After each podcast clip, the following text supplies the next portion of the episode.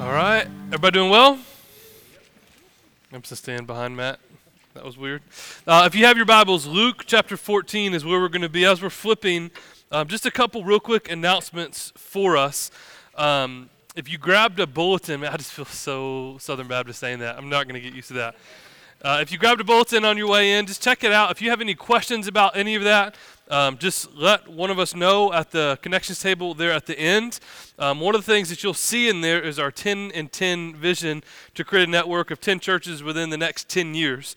Um, so I just always want to keep that in front of you guys. Kyle and Jen will be leaving here in May to go launch a church in Milledgeville um, in August. So if you have any questions about that, if you want more information, you want to see what that looks like, or uh, if you just want to schedule a week to go down and check out, uh, Kyle is working, we're kind of adopting the college ministry into the church called FAM. And, uh, so Kyle's been working with them, growing core team together on Thursday nights.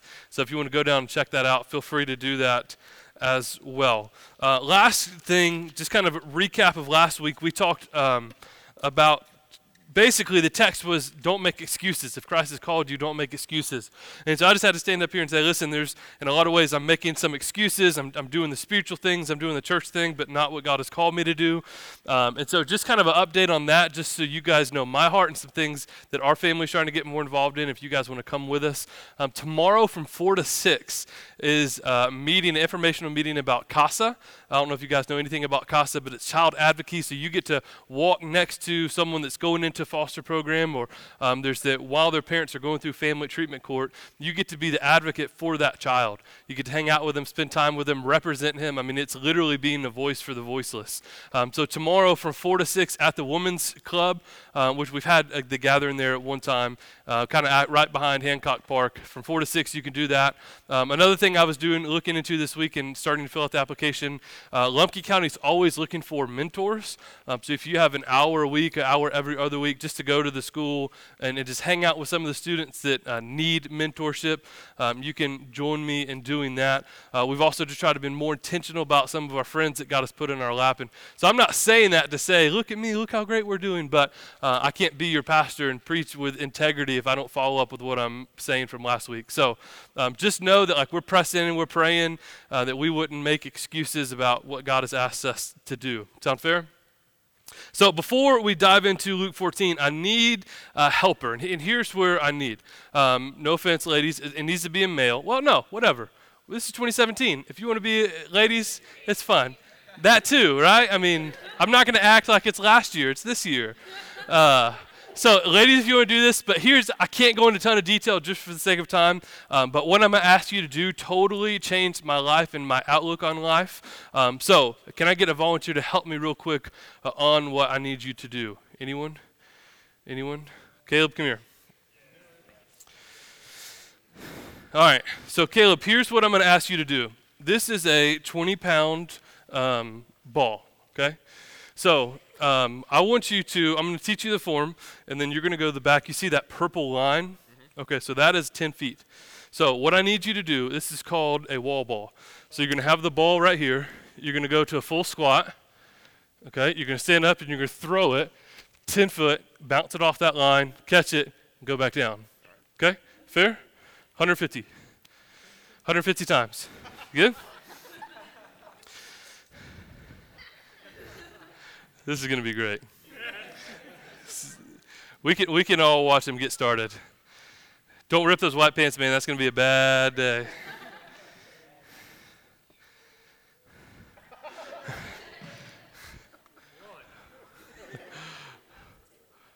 there you go. Don't make me no rep you. If you don't go low enough, that's a no rep. Here we go. Keep working. So here, here's where we're going this morning. Um, there's a guy that used to be a church member here that has now graduated, moved on, named Will Brownlee. Uh, now, Will Brownlee, I'm still bitter about this to this day. Uh, Will Brownlee said, "Hey, man, you should come check out this thing called CrossFit. I don't really have time to explain. Just come, come work out with me." I'm like, "Cool, okay. Like, I want to work out. I want to get healthy. Sounds great." So the first day I show up to this thing called CrossFit, they hand me a 20 pound ball, show me the 10 foot line, and they say, okay, go hit 150 of them. that was my first experience with CrossFit. I hated Will Brownlee with everything that I had that entire workout, and I didn't go back for a while, mainly because I couldn't walk. Um, once we'll see Caleb if he if he makes it, he's going to be feeling this. Um, but the whole way through this CrossFit CrossFit exercise, all that I kept thinking, I just want to quit. I just want to quit. What am I doing here? This makes no sense. I just want to quit. I want to be done. And I almost quit, except my parents didn't raise quitters. So um, I pressed through, but literally couldn't walk for a long time. It didn't go to CrossFit for another month or so. Um, Caleb, how you feeling, man? you want to you want to quit? You can if you want to. I totally understand. Yeah, come on. Not, I'm not going to make you do any more. Just curious, how many did you get? 11. Okay. It was awful, wasn't it? One of the worst decisions you made? Not yet. Not yet. um, so, as we're going to see in Scripture this morning, if anyone wants to try it, they're more than willing to try. Uh, but as we're going to see, Jesus is saying, hey, don't make this mistake. I'm going to outline everything that I require for you to be a Christian. I'm going to be as blunt and as forceful and lay it in front of you because, Caleb, if I would have said, hey, man, do you want to do 150 wall balls and explained them to you, would you have raised your hand? No, no way, right? But it's only because I said, man, this changed my life. You should come do this with me.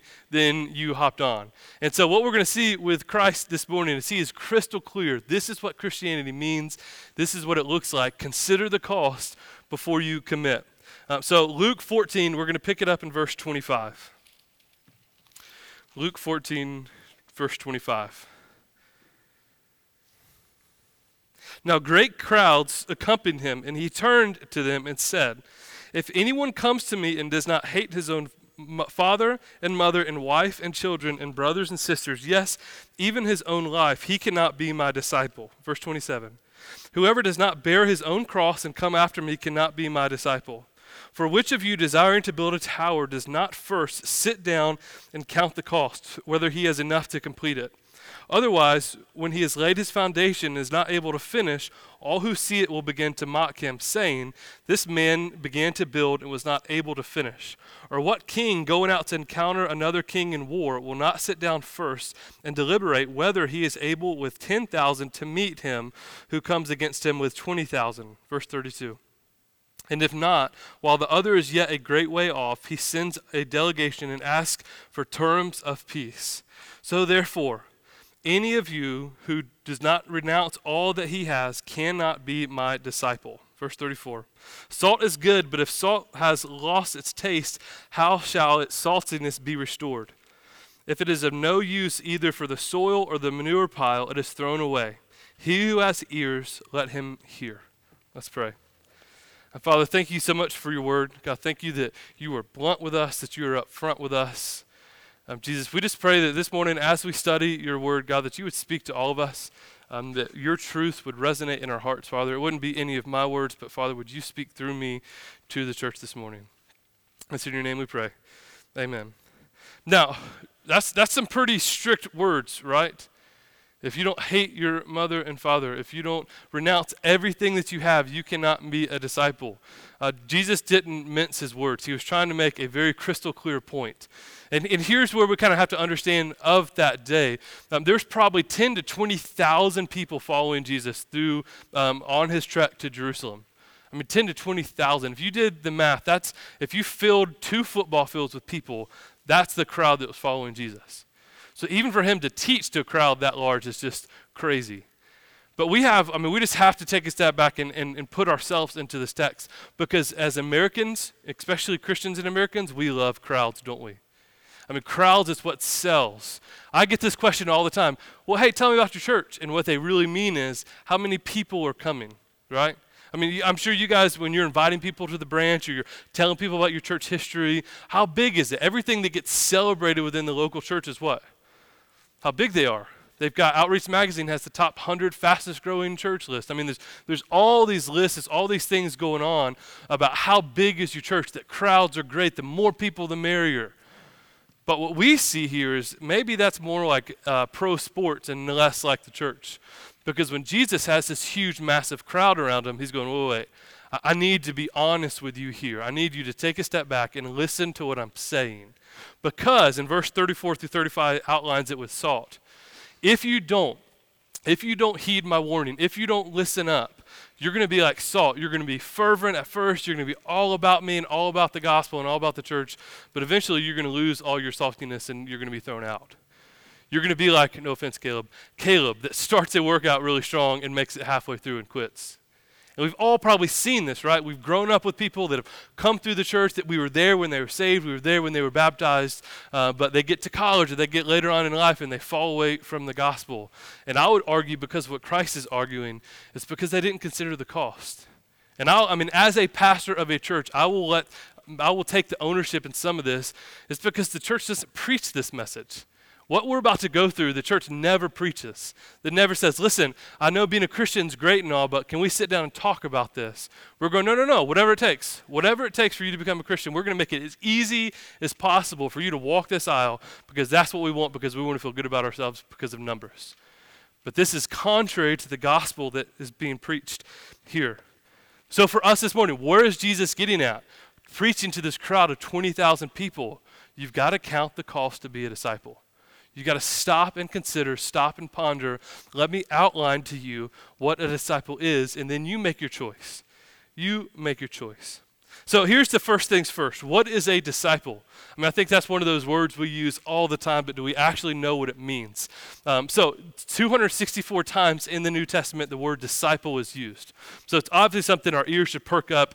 If you have any church background, we've all grown up, Matthew 28, we probably have a t-shirt on it, like go and make disciples, because that's what you do. But, but what does that actually mean? Um, so just a couple biblical outlines. That means giving one's first loyalty.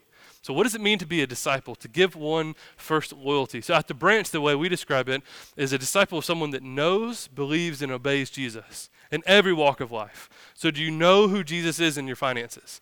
Do you know who Jesus is in your outreach? Do you know who Jesus is in your neighborhood? Do you know who Jesus is in your parenting, in your studying? Do you believe that truth of how Jesus affects everything? And then are you actually living it out? Are you obeying what he is asking you to do? So that's how we would define a disciple here someone who knows, believes, and obeys.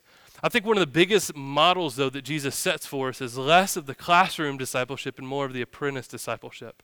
I'm not knocking, I mean, we do some of this here, so I'm not knocking this, but I think in, in our minds, we just think discipleship equals classroom. So sit down, let me teach you everything there is to know about the Bible, and then you're a disciple, you're good. It's a classroom setting, it's once a week, um, hour a week, it's very tangible. Now go. Now, that's, that's true at some level. If I'm going to be a mechanic, I need to understand the inner workings of an internal combustion motor. But just because you teach me everything, anyone watch Big Bang Theory? Okay, one of my favorite quotes from Big Bang Theory their car breaks down. These guys are just astrophysicists, incredible minds. And so uh, Penny has said, Does anyone know anything about a motor? They're like, Yeah, we know everything about this motor. Anyone know how to fix it? No, not a clue, right? So we can do that if we're not careful with the Bible, that if we know everything there is to know about Bible, but we don't actually apply it, are we actively a disciple? So Jesus puts up this apprenticeship model where you follow after me and you watch how I integrate God's kingdom coming in every arena of life. When I'm good, when I'm bad, when I withdraw to pray, when I teach to crowds, you just follow after me. I'm going to teach you what you need to know through the process. It's a lot of hands on learning. That's what it means to be a disciple. And so uh, there's a quote here that just kind of outlines where we're going to go the rest of the morning. I think it'll be on, yep. Uh, there is always an if in connection with discipleship, and it applies that we need not be disciples unless we like.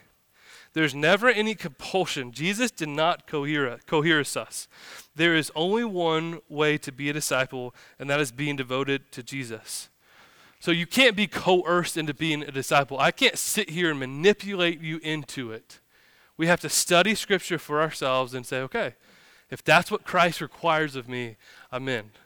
I'm in for this apprenticeship. I'm in for this laying down everything that I have to follow this man, Jesus. But he never coerces us. He preaches this message and then literally starts walking, not looking back. Do what you want.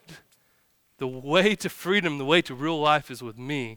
But I'm not going to manipulate you. I'm not going to coerce you. I'm not going to, you come if you want to. So, what does it mean actually to be a disciple? Now, verse 26 opens it up for us.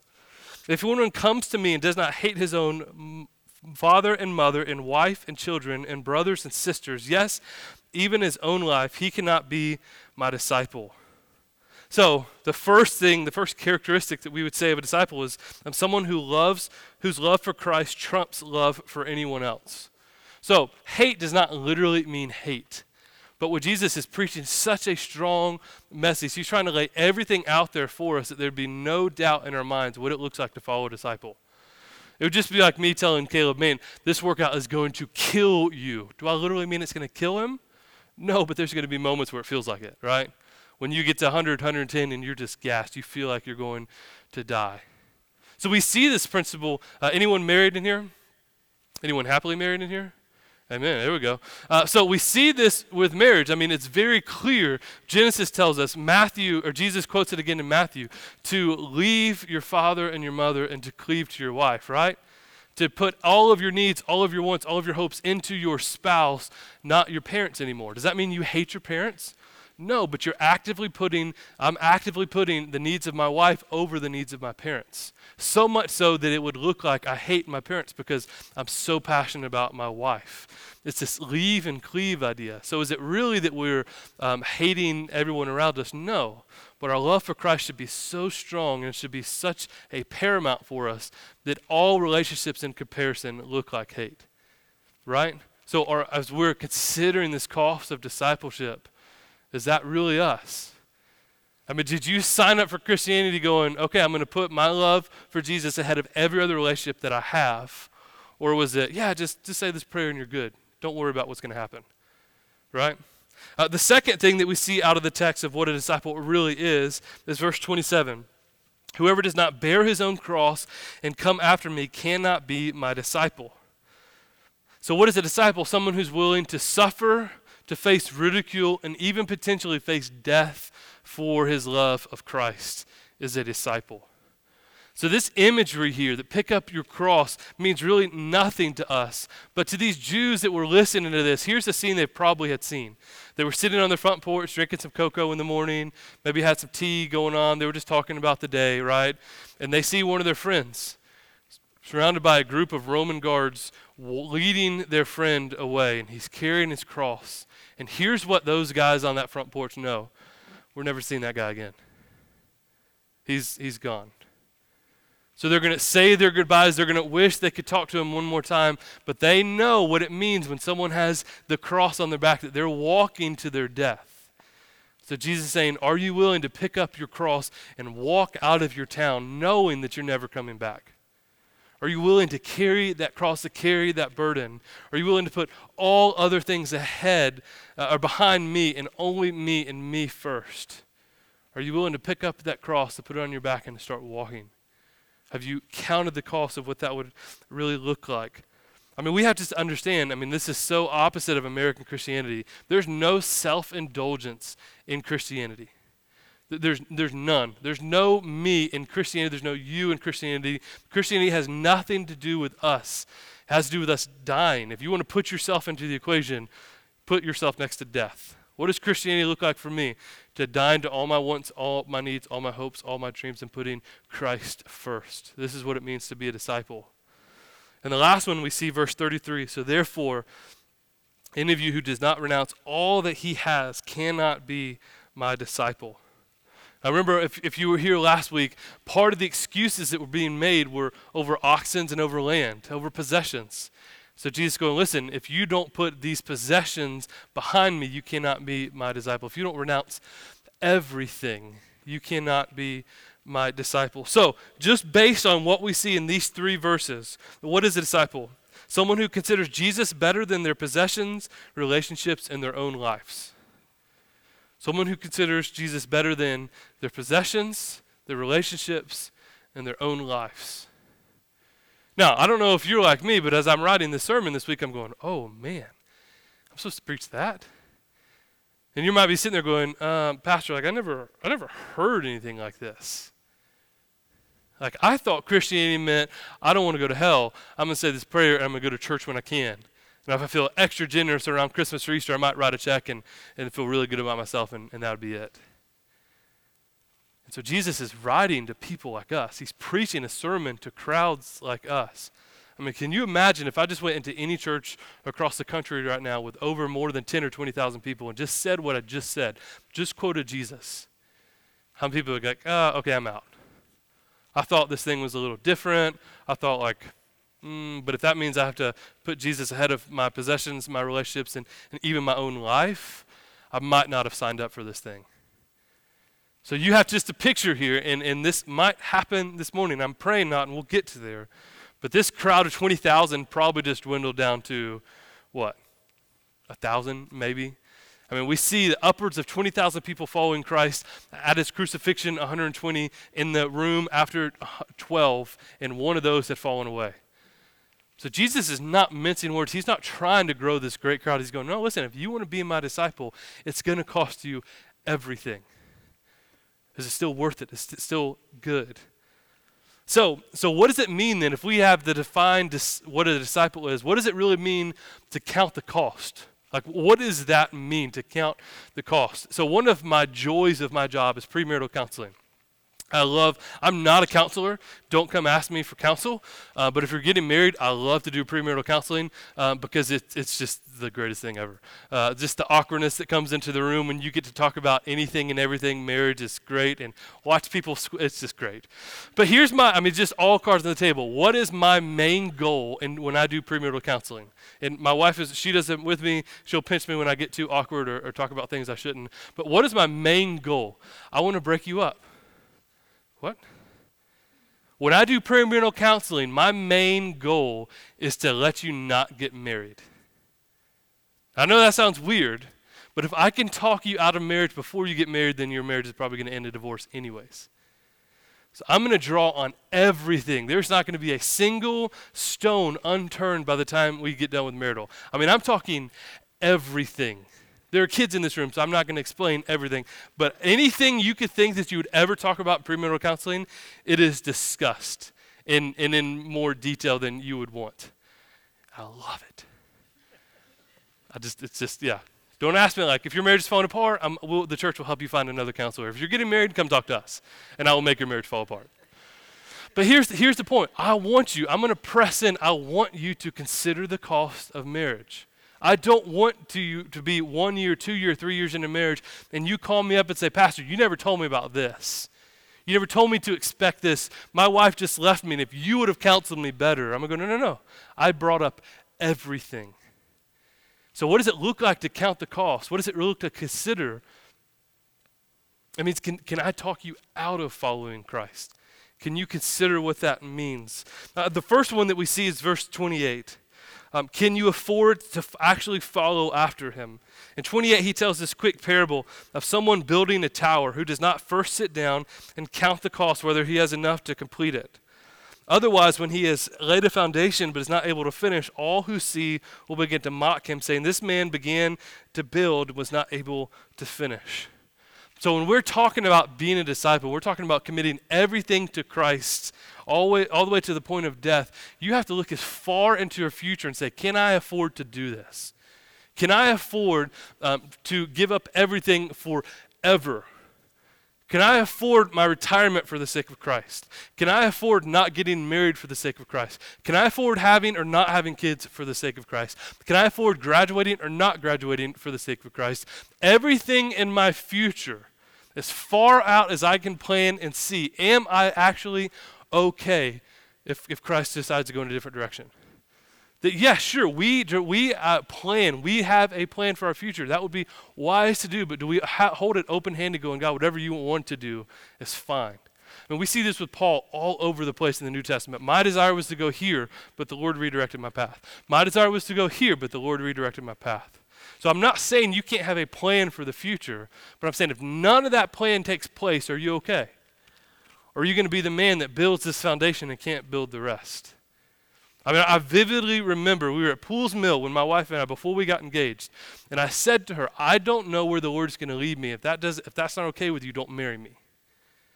We, we might go to China. I mean, I think every college kid says, I'm going to China. You're not going to China. Shut up. Um, who knows where my future is going to go? But if you can't, sorry if that offended anyone, it's just the truth. Um, if you can't follow me wherever I'm going, if you can't count the cost here, then, then don't marry me. And of course, my wife is awesome. She said, okay, let's, let's do it. Whatever it takes, whatever our future holds for the sake of the gospel, we're in.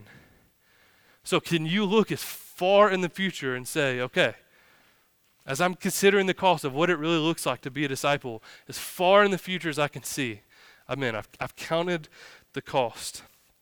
The other uh, illustration that he uses in verse 31 or what king going out to encounter another king in war will not sit down first and deliberate whether he is able with 10,000 to meet who comes against him with 20,000?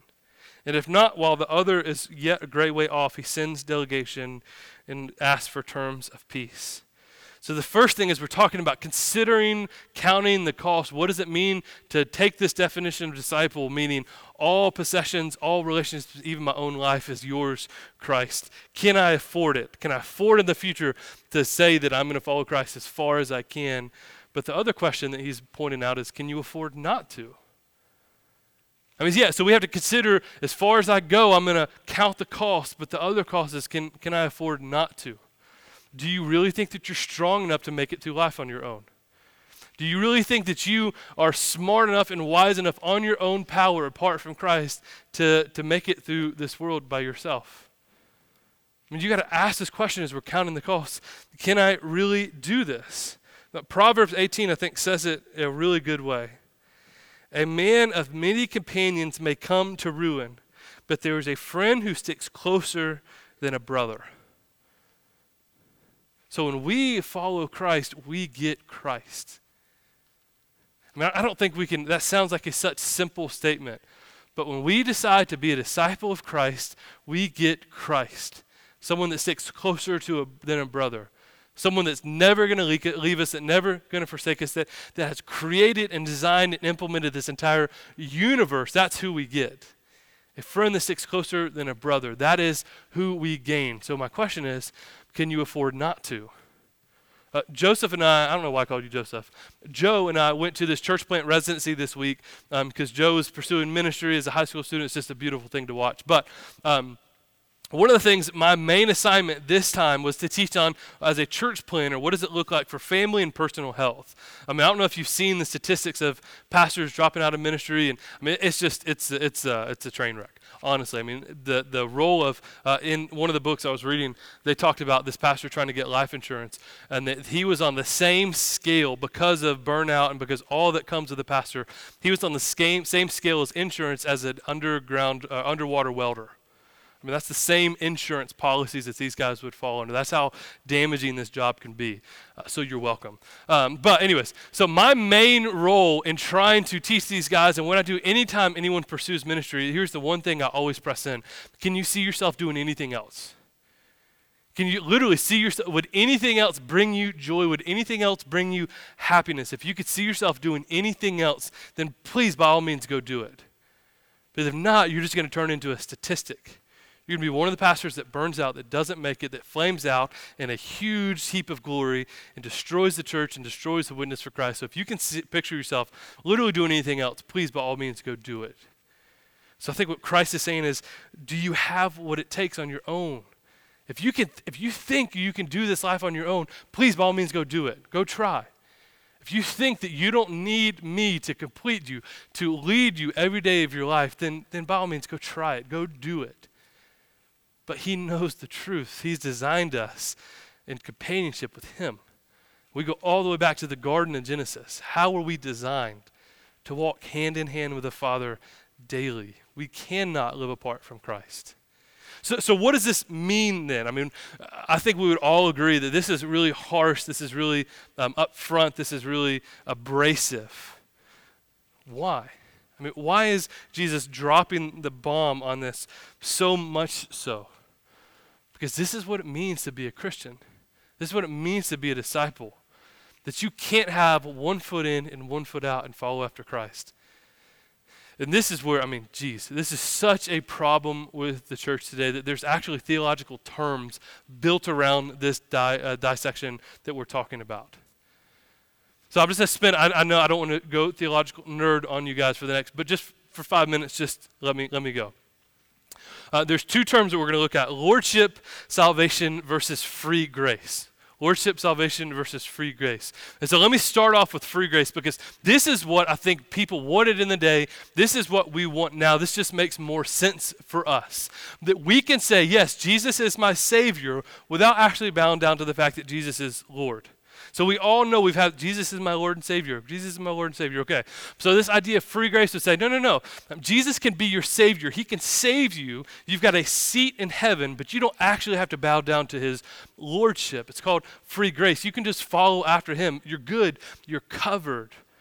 You don't actually have to do all that Jesus is requiring of you as long as you just admit the fact that Jesus is your Savior, that you know that He died on the cross for your sins. Uh, you're fine. Don't worry about th- this Lord stuff will come later, but salvation happens if you just admit that Jesus is Savior.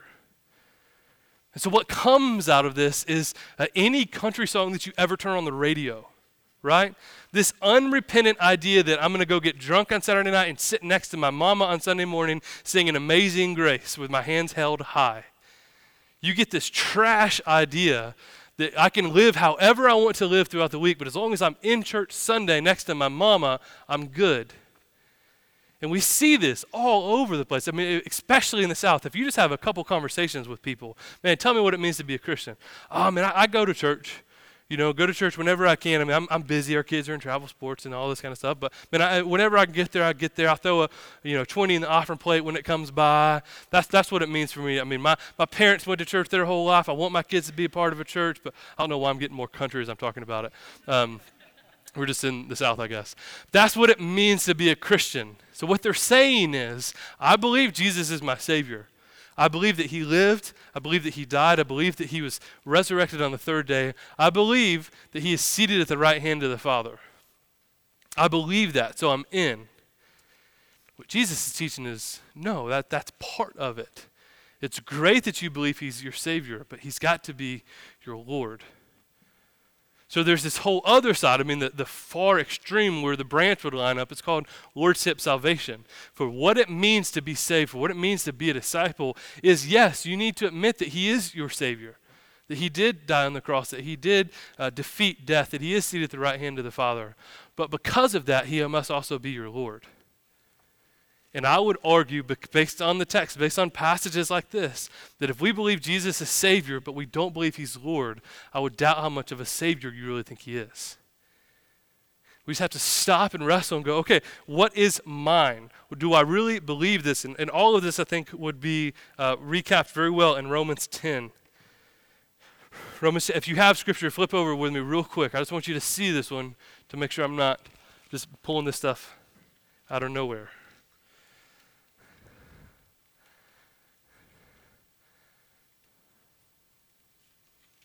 Romans chapter 10.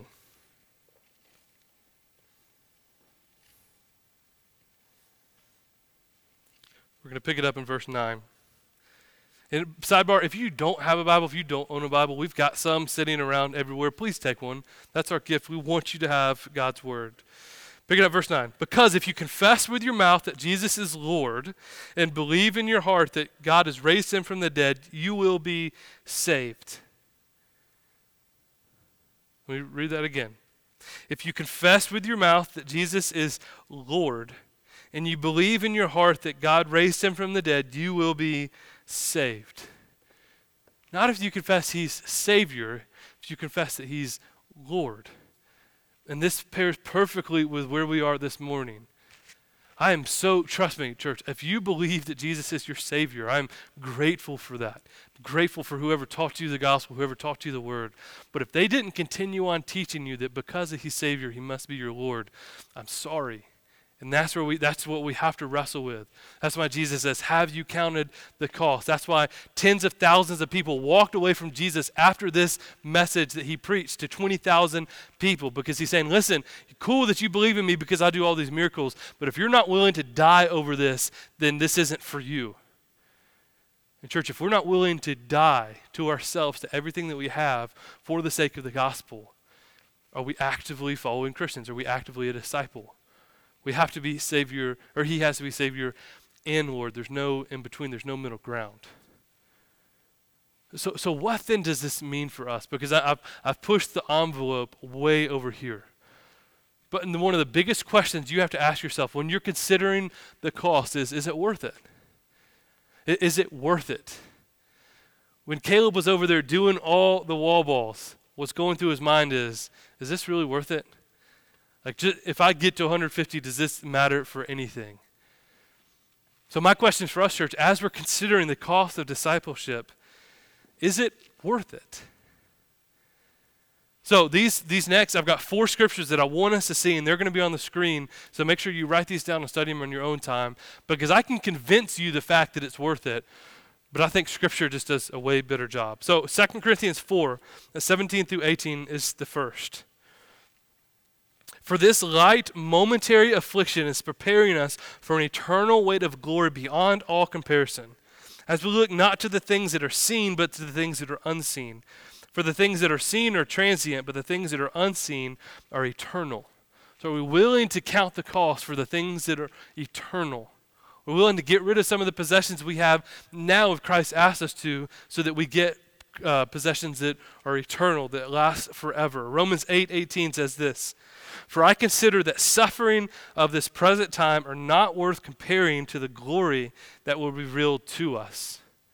The sufferings of this time are not worth comparing with the glory that has been revealed to us.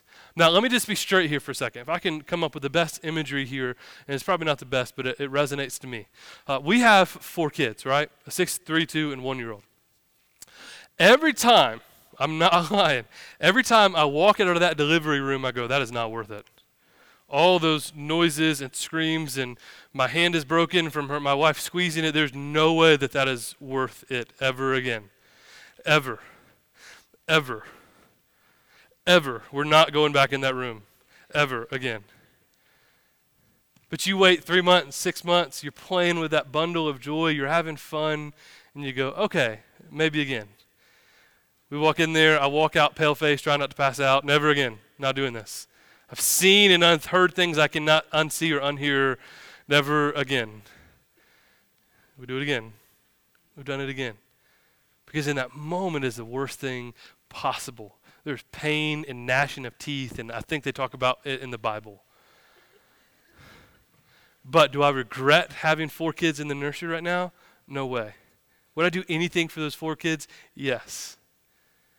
So, what, what Scripture is getting at is I consider the sufferings right now in this moment nothing to be compared of what's coming for me. Nothing to be compared to what's happening in glory. Nothing to be compared when I get to eternity. Now, you're well done, good and faithful servant. None of this matters anymore. This momentary affliction will not matter in five years, 10 years, 50 years, 100 years, 10,000 years. This one rough patch, this one decision that's going to affect me for the next few months really doesn't matter at all. And I'm not trying to negate that. I know in that moment it hurts. I know in that moment you're going to start doubting whether you should have followed Christ to begin with. But I'm saying, please, I say this all the time, just zoom out. Just zoom out just a little bit to see, okay, this stinks right now, but in one year is this going to matter? This stinks right now, but in 10,000 years am I going to remember this? Are these momentary afflictions worth the weight of eternal glory? And we would say, yes, yes, it is. Matthew 13, 44 through 46. The kingdom of heaven is like a treasure hidden in a field, which a man found and covered up. Then, in his joy, he goes and sells all that he has to buy that field. Again, the kingdom of heaven is like a merchant in search of fine pearls, who, on finding the pearl of great value, went and sold all that he had and bought it. So, when we see the supremacy of Christ, when we see what it means to follow after Christ, when Christ gives us the invitation, here's where I'm going, will you come with me? We understand the treasure that that actually is. We're going to get rid of everything so that we can follow him. There's nothing that's going to be as worthy as him. And the last one I'll read, uh, Mark 10, 28 through 31, because I feel like this just kind of sums up what some of us might be feeling this morning. Peter began to say to him, See, we have left everything and followed you. We've left it all. I mean, you could almost sense the frustration in Peter's voice. We don't have anything anymore, Jesus. We literally left it all. And here's what Jesus says back Truly, I say to you, There is no one who has left house or brothers or sisters or mother or father or children or lands for my sake and for the gospel who will not receive a hundredfold now in this time houses and brothers and sisters and mothers and children and lands in the age of come eternal life. But many who are first will be last and the last first. So saying, I, I get it. I, I, I want to have empathy. I want to have empathy. I understand what you're giving up, Jesus is saying to Peter. But you have to understand me, church. What you're giving up is going to mean nothing for eternity. I'm going to pay you back a hundredfold for all that you've thought through, all that you've sacrificed, all that you've given up. So, is it worth it as we sit down to count out the cost of being a disciple? Yes. Yes. But going back to that original quote, Jesus never coerced us to do this, guys. I don't want to sit here and tell you, oh, it's worth it. You have to count the cost. This is your decision. Is Christ enough for you to leave everything and follow him? But the other question I just have to ask this morning as we start to close down, as we wrestle, is have you actually considered the cost? I mean, I, I, know a lot of us, we've grown up in church and we've understand this church background, but have you actually sat down and counted down the cost and said, okay, I will follow you this far, Christ, but not that far? That you are my Savior, but you're not actually my Lord. And I would just press in and go, I, I love. I just don't know if you're saved. As harsh as that can sound, I'm saying it as lovingly as possible.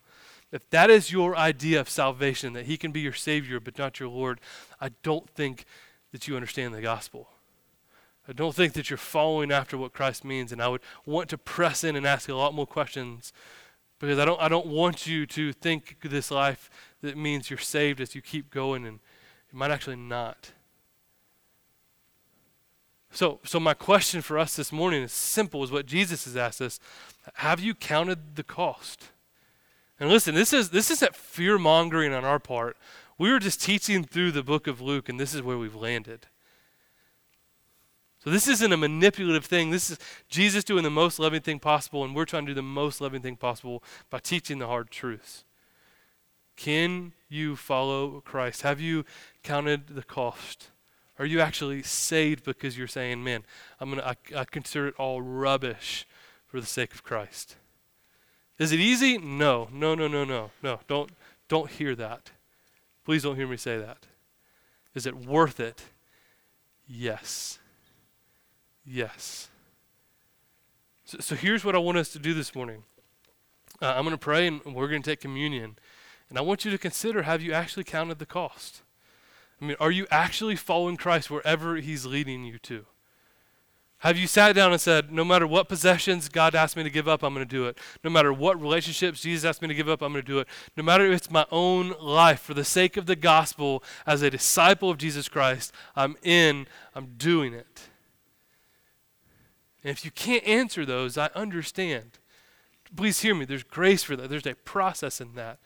But Jesus is wooing you in. He's asking you to do that. He's asking you to count the cost, to leave it all for the sake of the future glory. That's what it means to be a disciple. So here's what I would ask. As we consider this, the cost of discipleship, if you don't think you're there, maybe this would be a good morning just to not take communion, just to sit and ponder this for a while.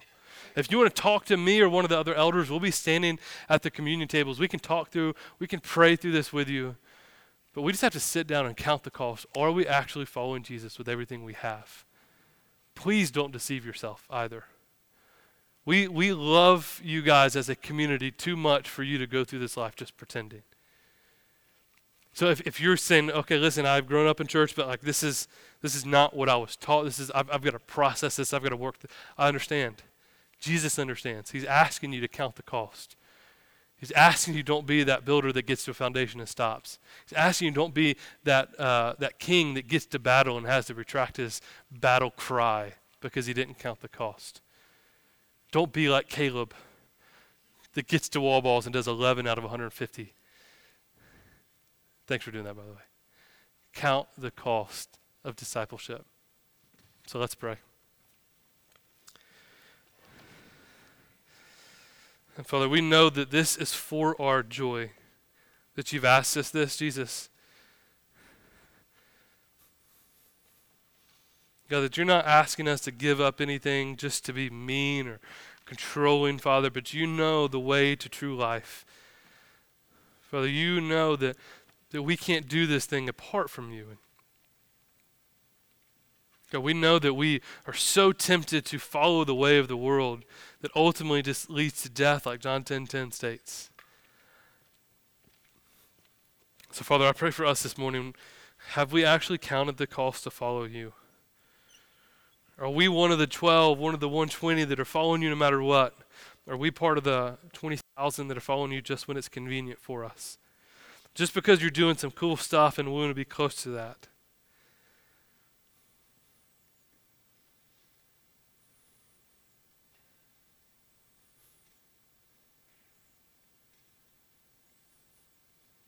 And Jesus, we we admit, I admit that there's oftentimes I ask myself, is this really worth it? I could be making more money elsewhere. I could be taking my family on bigger and better vacations. Is this really worth it? God, I pray that as a church, as, as disciples of you, we would have Romans just etched into our memory that these moment, momentary afflictions are nothing, are nothing compared to the future glory. And the rewards that we will get there, that, like you tell to Peter, a hundredfold, everything we give up here will receive back a hundredfold in glory. So, is it worth it? Yes. Yes, yes, yes.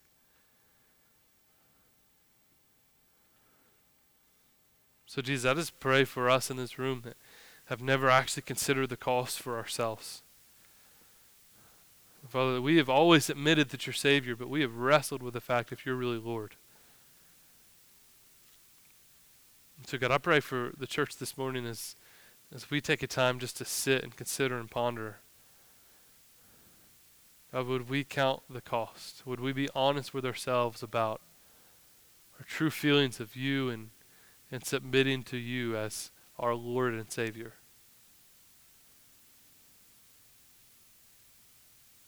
God, thank you for, for leading us and teaching us through unpopular texts for the sake of our sanctification, God. We are grateful for that. So this morning, as we as we take communion, would this be a a war cry that we have counted the cost and we're in? that by your body and by your blood we are in and there's no turning back. If we grab the plow and look back, we're not fit for the kingdom. We are in. Father, we consider all rubbish for the sake of you and your name and your glory. All possessions, all relationships, Father, even our own lives mean nothing compared to you and your plan for us. So this morning, after we consider, after we count the cost, would, would our time of communion be a sweet covenant between us and you that we are in? That you are so good to us.